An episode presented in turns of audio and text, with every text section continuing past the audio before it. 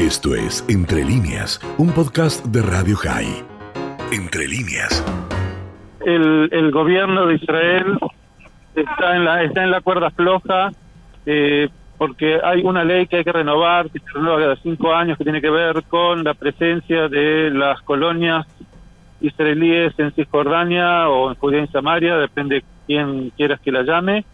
Y eh, el ministro de Justicia que nos ha, ha, dicho que si no se aprueba esta ley y se renueva, no hay más gobierno. Eh, para aprobarla, obviamente, eh, los que por lo general se oponen a la presencia de las colonias judías en Cisjordania, que son los partidos de izquierda y el partido árabe de Mansur Abbas, deberían votar a favor.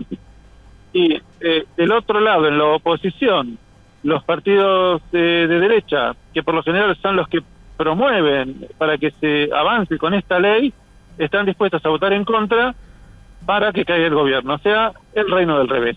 Mm. Esto eh, veremos cómo se resuelve eh, en la votación y como te dije en veces anteriores, mi sospecha es de que hay aires de elecciones para eh, antes de fin de año.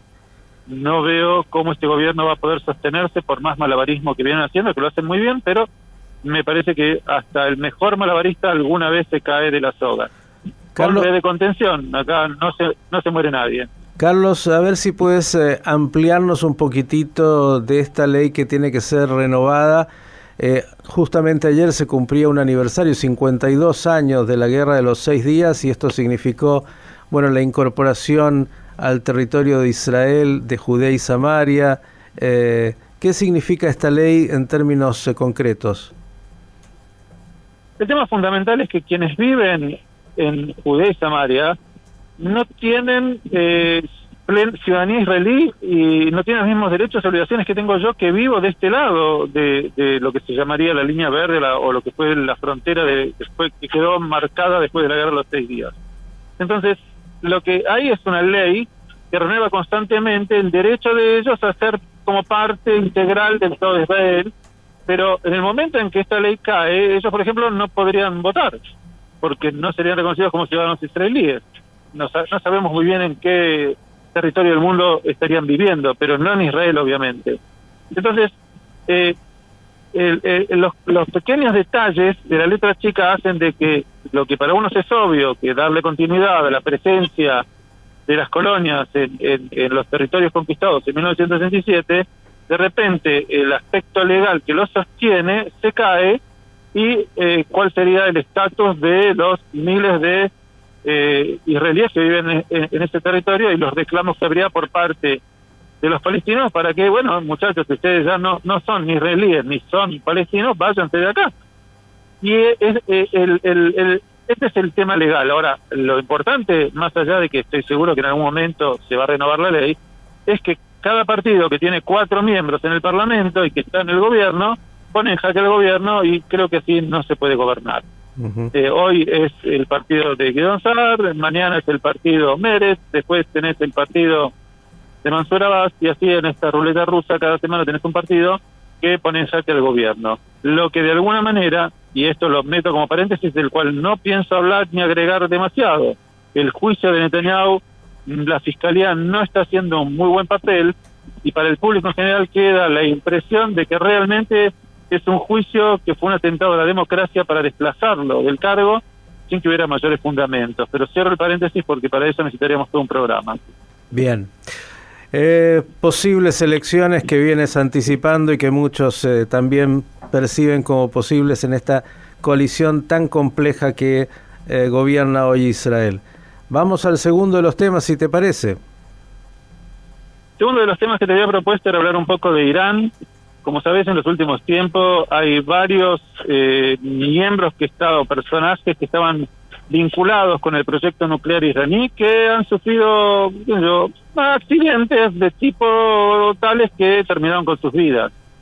Y la concatenación de estos accidentes, más la visita que hizo el viernes pasado el eh, director general de la Organización de, de, eh, Energía Atómica, Internacional de Energía Atómica Rafael Grossi a Israel, más el hecho de que hoy comienza la convención del Board of Governors, el directorio general de la Organización Internacional de Energía Atómica en Viena para tratar el caso iraní, en el cual ya sabemos que parte del informe incluye que Irán no ha colaborado y escondido un par de sitios donde no pueden justificar la radioactividad del lugar, todo esto hace que, por ejemplo, el ministro, el canciller iraní hoy esté de visita en Turquía. ¿Y eso qué tiene que ver con Israel? Bueno, tiene que ver porque Israel sacó la semana pasada un mensaje de advertencia a israelíes pidiéndoles que no viajen o no se encuentren en territorio turco porque sospechaban de que Irán, en vista a estos accidentes trágicos que han sufrido algunos miembros tan, tan encumbrados en el proyecto nuclear, quisiera tomar represalias y atacar ciudadanos o instituciones israelíes en Turquía. Como recordaremos siempre, Irán sabe cómo hacerlo, lo hizo en el año 92 y en el año 94 en la Argentina y en otros lugares también, pero eh, la idea del eh, canciller turco es ir a apaciguar un poco las aguas y tranquilizarlos a los turcos de que eso no va a ocurrir. Queda abierta la pregunta si va o no va a ocurrir y si los israelíes van a seguir o no visitando Turquía, que vos bien sabes es muy bonita. Carlos, eh, a propósito de que hablaste mm, de este momento puntual eh, y de algunos iraníes que no han tenido mucha bendición en el último tiempo. La información dice de un último iraní que habría tenido una comida pesada y por intoxicación, envenenamiento, eh, muerto en las últimas horas. Se trata de Ayub Entesari, que era un experto en misiles y drones y que perdió la vida en las últimas horas y que obviamente muchos, eh, aunque el Mossad no lo va a confirmar, dicen que podría estar vinculado a una operación del Mossad.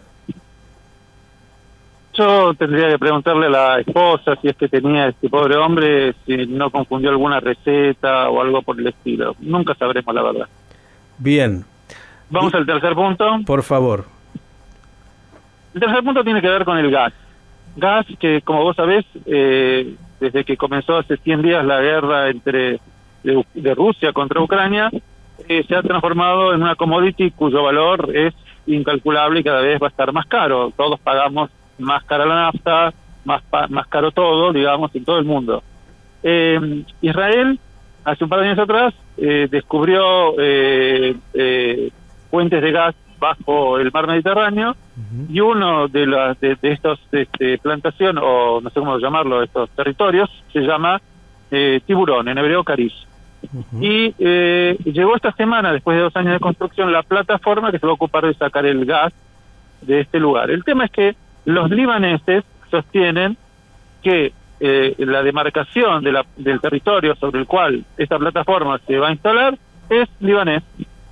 Y por lo tanto ayer hubo anuncios de parte de altas fuentes del presidente libanés, del primer ministro y de Nasrallah, de que ellos ven de esa manera como una declaración de guerra al Líbano.